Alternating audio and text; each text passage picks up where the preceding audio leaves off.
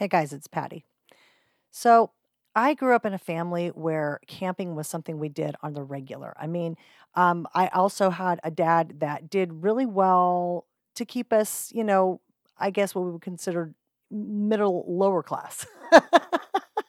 Instead of middle upper class, we were middle lower class. But I never knew the times that we were broke as a kid. I mean, I just never knew when we were broke because my dad always helped us to see life so vibrantly. And we had such an exciting life, even when we were broke as kids. We had no idea that we were, you know, we never went without food or shelter. So, you know, the fact that we couldn't have some of the other more expensive things, we had no idea. Um, but what we did do is we had adventures, and my dad would take us camping quite a lot. Um, we went to the coast a lot. We went to the mountains. We went to uh, Lake Shasta, uh, Lake Siskiyou. Um, even when I would go with my friends uh, with their parents' places, we would go camping in the mountains. And um, sometimes I remember I was such a worrywart too. We would uh, drive on these uh, two, I mean, we would drive on these one lane dirt roads uh, up a side of a cliff that when you look out the window it was like this like there's no room for error like if the tires even went just a little bit towards the edge we would surely just slip off and die to our you know fall to our death because it was just so narrow and i was always a freak i was always like nervous wreck hand wringer child. Um, but you know what as much as i love to play outside what i really would get nervous about was nighttime and sleeping. Now, most of the time when I would go camping with my dad when I was a kid, we would camper camp, like in other words, in a camper or in a RV trailer or something. But tent camping was something I just did only a few times and I really never cared for it because at nighttime I was always afraid of like the things that were going to get us. And then um I met my husband, who, when we were just dating, we did a lot of camping. We did a lot of tent camping before we could afford a, a camp trailer. And, uh, you know, it's fun and exciting when you're young and, you know, we go fishing and all those things. But um, I come again, come nighttime, it was just like, you know, I wasn't really keen to sleeping on the ground. We'd get an air mattress, and, you know, those things always end up losing air halfway through the night. And then one of the two of you, if you get up to go to the bathroom, the other one sinks all the way to the ground and hits your ass. it just, you know, and then, so now here I am, I'm 55 years old. I love nature. I love to go places. I love to go. I still like to go um, to the rivers or to the ocean, and I love to uh, sit alongside my husband and as he's fishing, and I like to read my book. Um, I love to hear the water running if we're near a river. But I've come to the conclusion that although everybody in my family still really loves to go camping, I really could care less. it's like, can I just go for the day and hang out with you people and then go back to the hotel and where there's hot water and there's you know com- comfortable bed and and even even with a camp trailer which we've since sold our camp trailer years ago because we were not using it enough to warrant uh, the upkeep and everything. So my husband will go once a year maybe twice a year sometimes um, and he'll go fishing and he'll just tent camp it. And he goes with our youngest daughter and her boyfriend and some of their friends. But to be honest with you they've stopped inviting me because as much as I would love to go and hang out with them all during the day, it's the nighttime thing and it's just not for me. And what is, you know, what everybody says is a great thing to do and that you should do it and you have to do it and you should experience it. It's like, you know what? I've tried it. I've decided for myself at 55, I think I'm old enough that where I can determine whether I like something or not and whether I want to do it or not. And you know what? It's just not for me. It's not my thing. and that's what we're going to be talking about today in this episode as we're going to be talking about all the things that, you know, when everybody's talking about, yeah, you just got to do it. You got to put yourself out there, get yourself out of your comfort zone, do it. Yeah, go, do it. Um, it's like, you know what? Just because everybody's doing it doesn't mean it's necessarily for you. So hang tight, we got more. I'll talk to you in a minute. Are you in midlife or beyond looking for something more? Are you curious about what might light you up in the second half of life? I think it's time for you to rediscover your desire to live a more joyful life.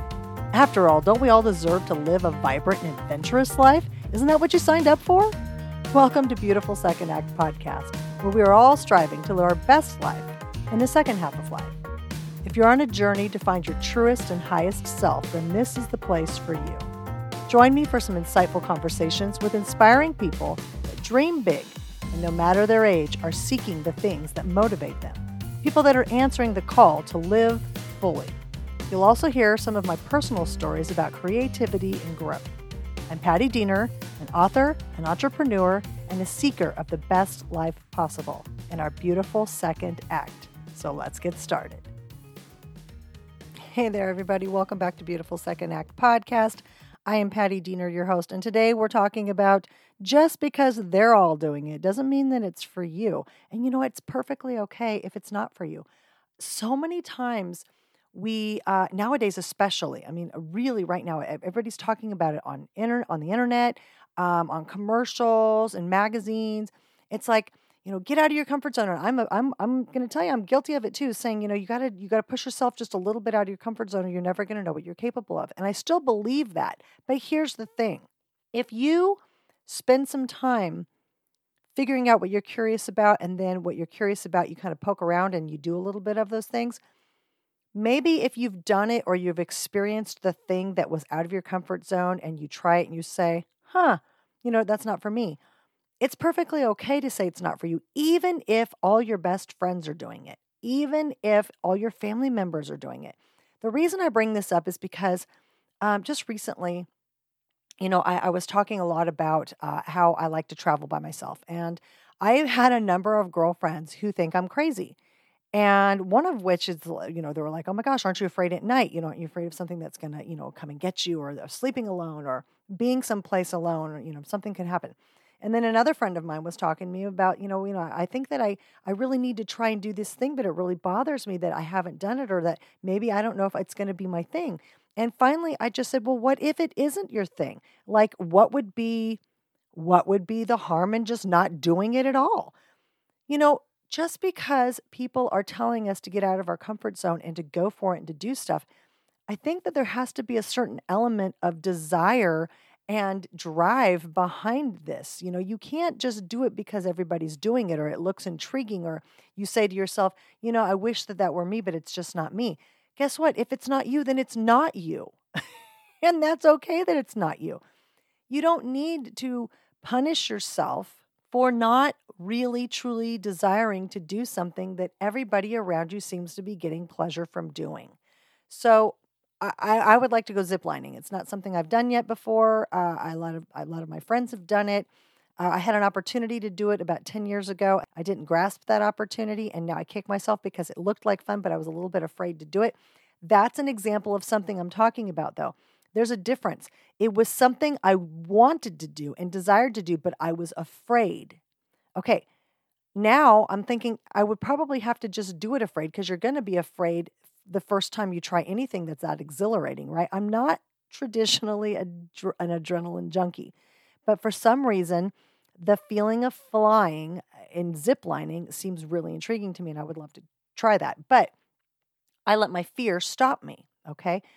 Now, for other people, if something is absolutely not appealing to them, they don't have to quote unquote get over their fear and just do it.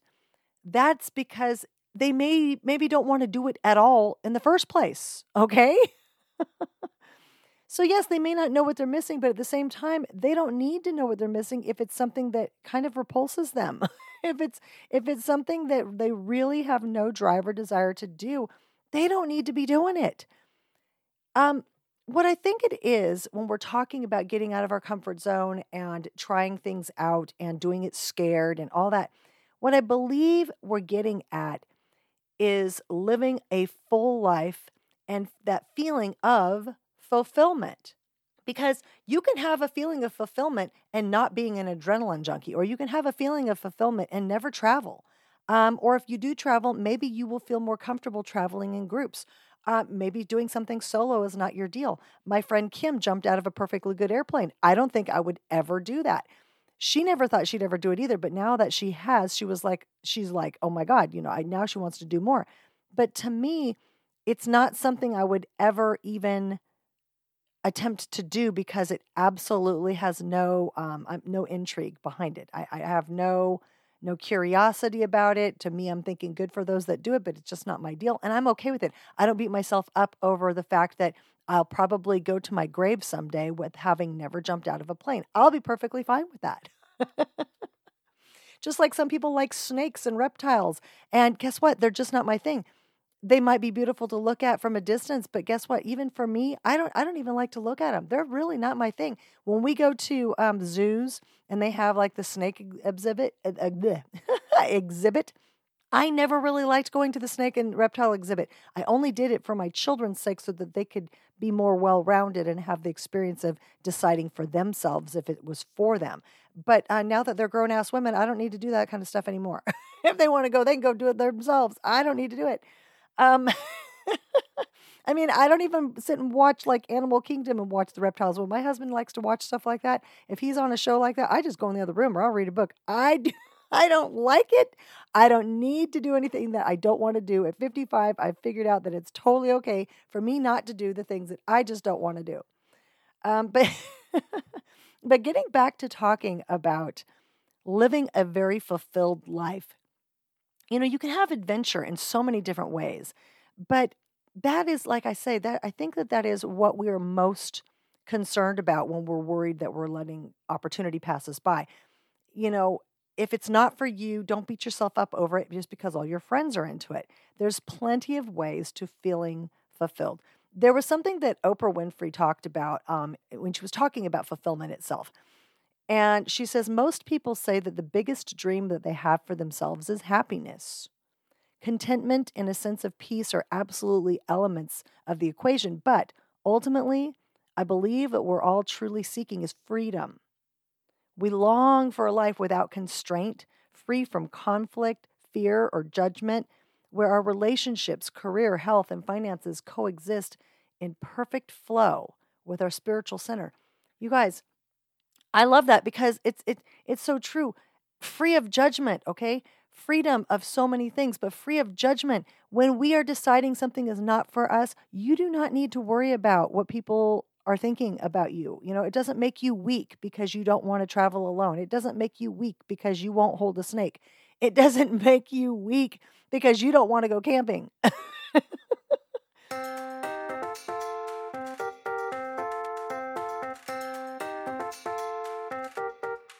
Hey guys, it's your friend Patti.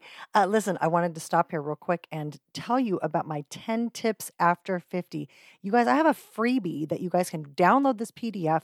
You can go to beautifulsecondact.com and under the offers, there's a freebie there for you. Check it out. Grab it today. Uh, you can also just look in the links here in the show notes to grab my free PDF 10 tips after 50. You guys, this is loaded with some stuff. It's going to really be helpful and supportive of you in this midlife journey and beyond living your best life in the second half of life. So check it out today. I hope you will. Like I said, it's free. There are perfectly wonderful opportunities in the world for adventure. And you just have to figure out what yours is. And you know what? If you find out that you're just not an adventurous type of person, that is okay too. You know? If your idea of a great afternoon is um, just sitting in your backyard uh, or laying in your eh, your hammock in your backyard and reading a book, uh, being undisturbed and just listening to the birds, and you don't want to go anywhere or do anything, and you're perfectly happy to do that, that is that's your life. You get to do with your life what you want to do, free of judgment. And if other people want to judge you, it's because they're too bored with their own lives that they have to sit around and have enough time to judge you. you know, your true friends will respect exactly what it is that you want to do. And quite honestly, mostly when you uh, find your high vibe tribe, the people that are meant for you, they have similar um, interests as you. So if that's all you want to do is sit in your backyard and read, you know, that then you might join a book club. but also, if they have multiple interests, which I love people that have tons of different interests, you can live vicariously through them they can come back and tell you about their experiences and you can hear their stories because maybe they're a great storyteller and maybe you'll get eh, you know excitement out of seeing their pictures and not having to have to go. Um, that is okay. Uh, I, I like all kinds of music and my husband there's certain things that i listen to that he doesn't like and that's okay too. I don't worry about his judgment. He doesn't have to listen to my music. You know the, just because there are you know people out there doing something doesn't mean you have to do it all right. Um, something something else that I think it was Jack Canfield. Yeah, Jack Canfield. Um, when he talks about fulfillment, he says, My belief is that the whole purpose in life is to gain mastery mastery of our emotions, our finances, our relationships, our consciousness through meditation, things like that. And it's not about the stuff that we achieve or amass in life. All the stuff can be taken away. People lose their fortunes, they lose their reputation. Beautiful spouses can die or leave you. But the mastery that you achieve and who you become in the process of achieving those things can never be taken away from you. Never. So while you are learning about yourself and ascending and growing and learning to love yourself and have acceptance for who you are, these are ways that you are going to gain mastery, right?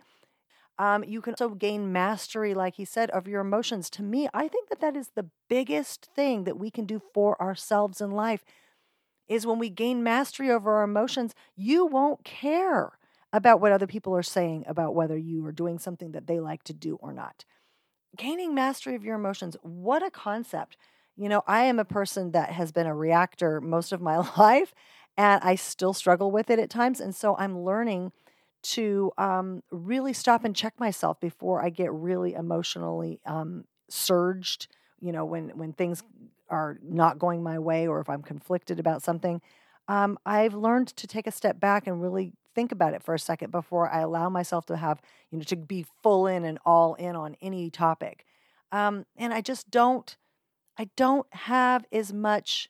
I don't have as much concern over the things that are happening outside of myself as I used to. Uh, which is not to say that I'm totally narcissistic, although maybe a little bit of it. I don't. but what I am saying though is things that are out of my control. I try and tend to not concern myself with them as much as I used to be, and I think that it's made it's made me a much happier individual, and that includes what other people think of me. So I don't judge myself which is a huge part. That's the, you know beating yourself up over not wanting to do something or failing to do something because you are afraid that that's what is something that everybody is doing. You know i don't beat myself up or judge myself anymore for um, for some of my shortcomings but i also don't consider not wanting to do something a shortcoming. I consider that knowing myself knowing who i truly am at the core what it is that i want what i don't want but uh, when Jack Canfield talks about mastery, um, there's so many different things, um, like in our relationships. That is part of accepting yourself for who you are and having your friends learn to accept you. If you do not want to jump on the bandwagon for doing all these things, like just get out there, just do it, you know? Uh, isn't that what the Nike slogan is? Just do it. Uh, you don't have to just do it. You can just pass. How about that? And be perfectly happy just passing. Oh my goodness. So, um, yeah, I just wanted to hop on today and have this conversation with you because, you know, on the on this road, this journey that we're on, there are, and, and I, like I said earlier, I, I am guilty of saying this too, but I want to clarify what I mean. I'm guilty of saying you have to get out of your comfort zone. You have to go out there and do the daring thing. And only, but but when I'm saying doing it, I'm saying that when I'm telling you to get out of your comfort zone, I'm talking about doing it when it's something that you truly want or at least have some sort of interest in. But I am going to warn you that if there is something you're interested in doing and if you let fear hold you back for too long, somebody is going to take whatever idea you have and they're going to run with it and they're going to do whatever it is that you wanted to do before you. And if you're okay with that, that's fine. But if it's something like in the writer's world, if you have like a, a topic for, a, you know, an idea for a novel, if you talk about it and all you do is talk about it, but you don't ever do it because you're afraid you maybe won't do a, a really good job, well, guess what? Then you won't.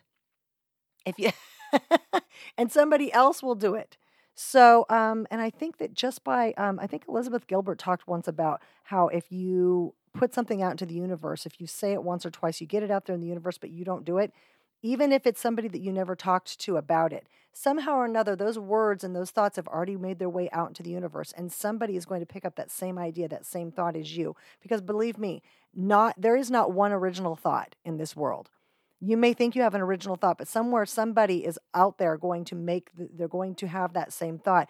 And with if they take your idea and they run with it first, like I, an idea of how to start a business or to name a business something and to do something that you think is brand new and cutting edge that nobody else has done. If you don't get out there and do it because of your fear, then somebody else will do it. So you you can't stop yourself from fear if it's something you truly want to do. Um, when I tell you that just because um, everybody's out there doing it doesn't mean you have to do it. I'm talking about the things that you truly in your gut just don't want to do, but you're afraid of judgment for not doing it.